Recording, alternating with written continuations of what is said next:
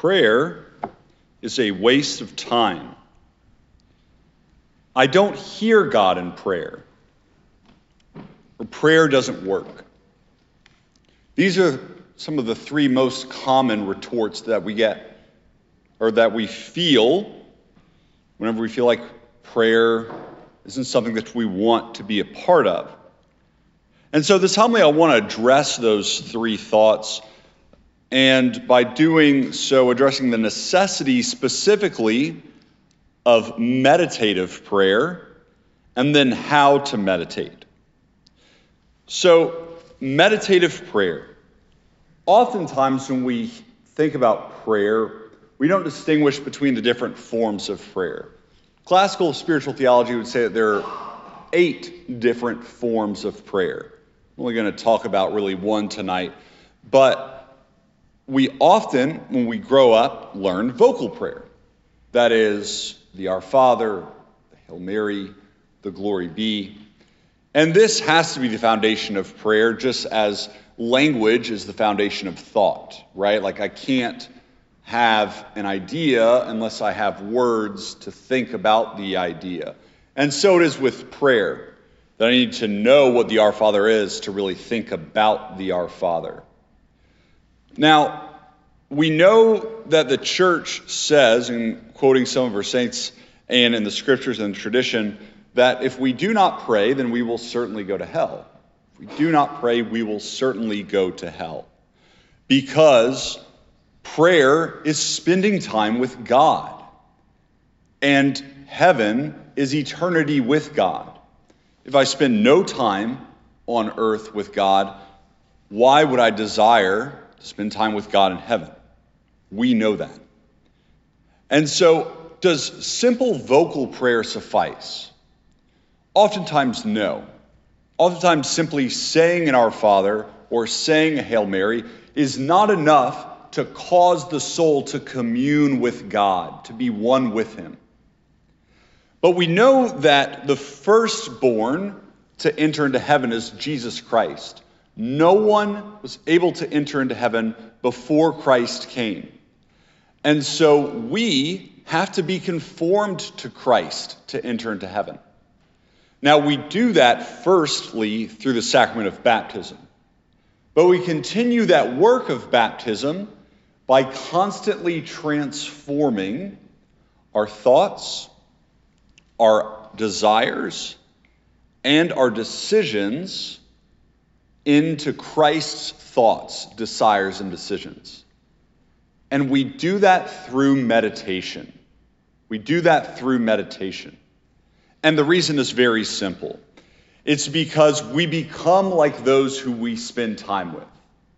We become like those who we spend time with. We take on our friends' thoughts, our friends' desires, our friends' decisions, the more time that we spend with them. And so it is with the Lord.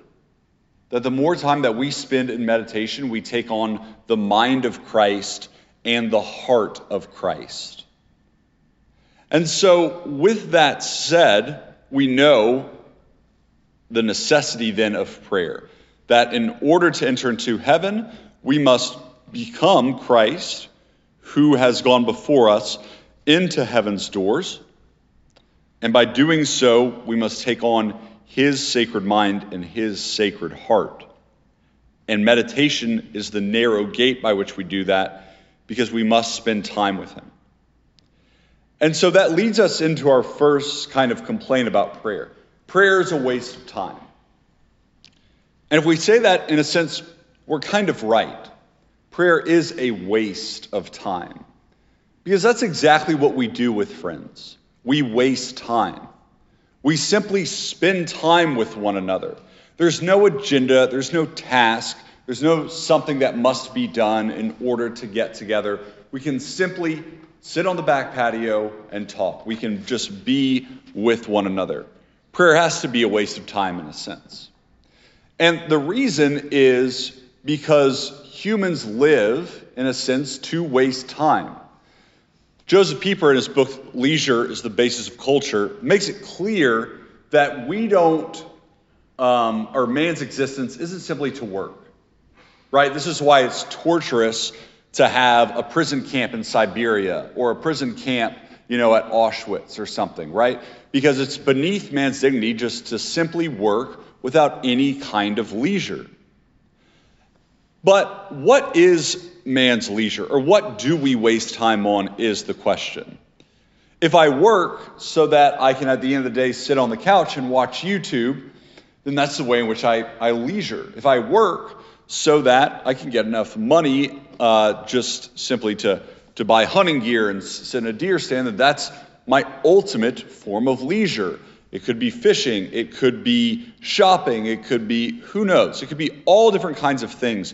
But if all those things happen to the exclusion of a life of prayer, what we're showing is that this is the pinnacle of my life. That I live to sit on the couch, or I live to sit in the deer stand, or I live to be on the boat. But Joseph Pieper says that leisure in its highest form must be contemplating the good. Leisure in its highest form must be contemplating the good, because man is not reduced to his simple animal desires. So then, for the Christian, that contemplation of the good is God Himself. That we waste time, we are leisurely with God, we spend time with Him. In fact, prayer is not always calculated. While prayer should be um, a rhythm. We should have a set amount of time of prayer each day. We can also just leisurely spend time with God. We see that clearly in one who has no need of prayer to become perfect, Jesus Christ. That sometimes he just spends nights on the mountain in prayer to his Father. Does he need to to be purified? He doesn't. But he spends time with God because he knows that this is eternal life to be with the Lord. Which leads, I think, to the next question, though, is that time spent in God, and this is kind of a serious concern, um, is I don't hear God's voice. I go to pray, and nothing happens. Now, this can come, I think, from a culture of like perhaps we just go on a retreat or we're talking to some spiritual friends. And we get intimidated because we hear people say often, Well, I heard God on the retreat say this, or God has been saying this to me, or I heard him say this whenever I was talking to a friend. And we become intimidated because I don't hear God's voice, I don't know what he sounds like. And even as Jesus says in the gospel, My sheep hear my voice and they follow me. That can be intimidating. But I just want to provide some reassurance because sometimes we actually do hear God's voice in an external way. Maybe sometimes we are making something up. You know, like if I am in a state of mortal sin and I am saying, yeah, God is inspiring my prayer this way and that way, the one way that God is going to move us in mortal sin is to repent. You know, because we're outside of a state of grace. That's the way that He will work with grace. But what is it then? What is the ordinary means in which God will speak to us then? Does God ordinarily speak with this kind of external voice, a foreign voice? The answer is no. Spiritual theologians in the history of the church have titled this kind of external voice to be called a locution. It is called a locution. It's a very rare thing for even a saint to experience. It is not the ordinary way in which God sanctifies, it is the extraordinary way. The ordinary way is through our intellect, it's through our reason, it's through the thoughts that we come up with in prayer. But recognizing that thoughts can come from God. St. Bernard of Clairvaux says this Without grace, man's heart is incapable of thinking good thoughts, that its capacity to do so comes from God. The good thought is God's inspiration, not the heart's offspring. So when I go to pray, perhaps I'm praying with today's gospel, and I read Jesus saying, I give them eternal life, and they shall never perish, no one can take them out of my hand. And if I have the thought, perhaps just reasoning over the gospel, no one can take me out of Jesus' hand, but I know that I've left Jesus' hand. Perhaps I can jump out of Jesus' hand. Perhaps this is God's inspiration because this is a good thought, and that the good thought cannot happen outside, outside of God's grace. We need not be intimidated or disappointed if we don't hear God's voice as an external kind of voice. The ordinary way in which God speaks to us is through our mind that is perfected and um, divinized, made like God through grace, through those thoughts. So the person who is holier and in a greater state of grace is able to hear God's voice more clearly because he has a holier mind. Now, the third point. Well, prayer doesn't work. Well, prayer doesn't work. And I think this gets back to what should be the point of our prayer. We know that prayer is meant to transform our desires and transform our mind and our intellect. St. Teresa of Avila says that meditation is the basis for acquiring all the virtues. And to meditate is a matter of life and death for all Christians. It is a matter of life and death for all Christians. We pray not only because God isn't satisfied with burnt offerings. Being a Christian isn't, isn't just behaving a certain kind of way, mastering that behavior, and then moving on to something else. It is not even about just being a certain kind of person. Being Christian, we know, is about being with God. In fact, being one with Him. And so prayer is about that. We should not, ju- if we're asking the question, well, prayer doesn't work for me or prayer is ineffective, what we're showing is I pray so that I can be a kind of person, or I pray so that I can get some kind of feeling out of it, or I pray so that I can feel better about myself, whatever it might be. But prayer is done for its own sake, because God is loved for his own sake. And so I don't want to finish this homily just by saying, go meditate. It's a matter of life and death, and not do any kind of steps to talk about how we should meditate. And there are a lot of different ways but I'm just going to run through kind of quickly the uh, one of the most ancient ways, and that is called Lectio Divina, and the four steps that entails. What Lectio Divina is, it's Latin for sacred reading, divine reading. And it is ordinarily done with the scriptures. Now, though the scriptures are the word of God, not everything within the scriptures leads most readily to transformation of my mind, of my desires, and my choices.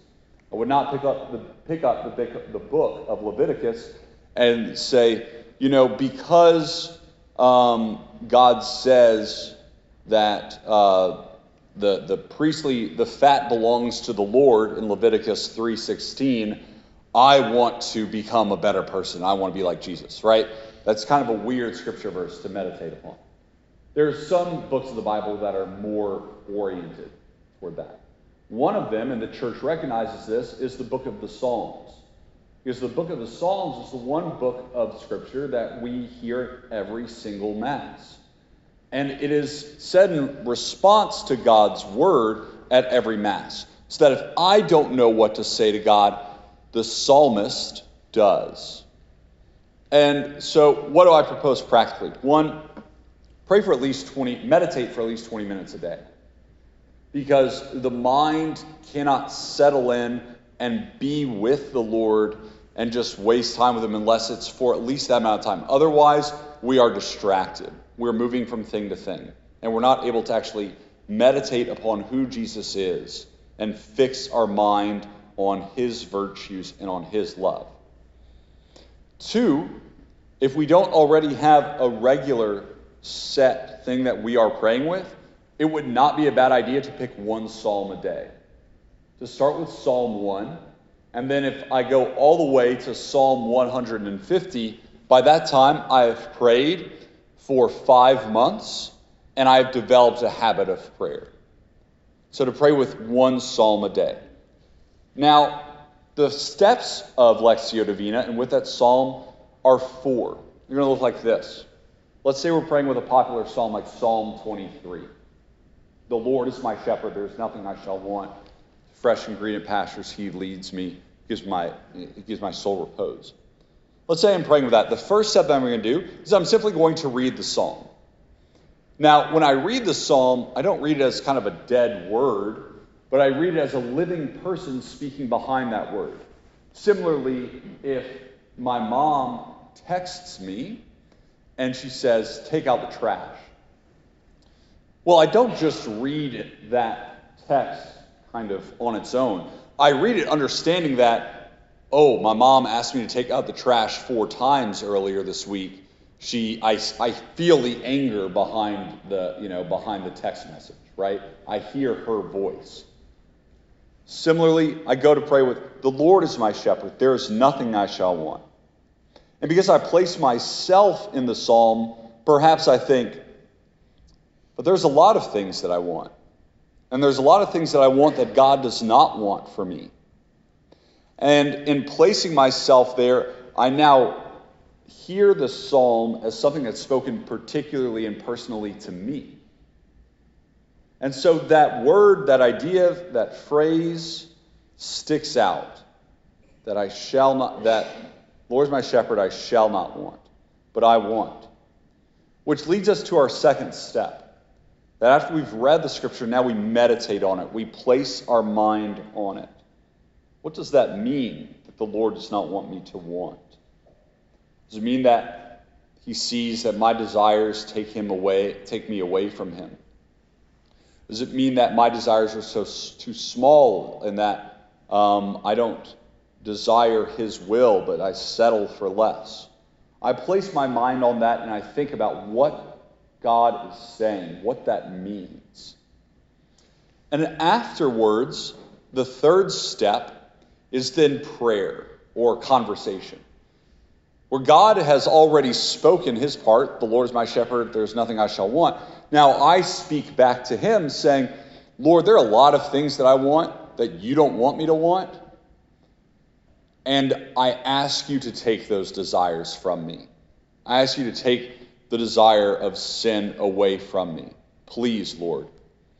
And as I remain in that space of asking the Lord to take away that desire, that leads me to the fourth step and the last step. And that's simply contemplating and rest. That I let the truth that the Lord has his desires for me seep into my bones. That there's nothing greater that I can desire than Jesus himself. And that is the conclusion of the prayer. And in that way, I'm not like offering up some words to God and hoping that He's happy. Whenever I begin prayer, I end prayer being a different kind of person. And I resemble Christ more and more, not just in my actions, but in what my thoughts are throughout the day and what I desire throughout the day. This is how we actually become transformed people. And so the Lord calls us not simply to pray with our words, but to pray with our hearts and our minds, to unite ourselves to Him. To unite ourselves through Him through meditation, ordinarily done through Lectio Divina, which is reading the Scriptures, meditating on the Scripture, praying or talking to God in the Scripture, and resting in God's Word in the Scripture.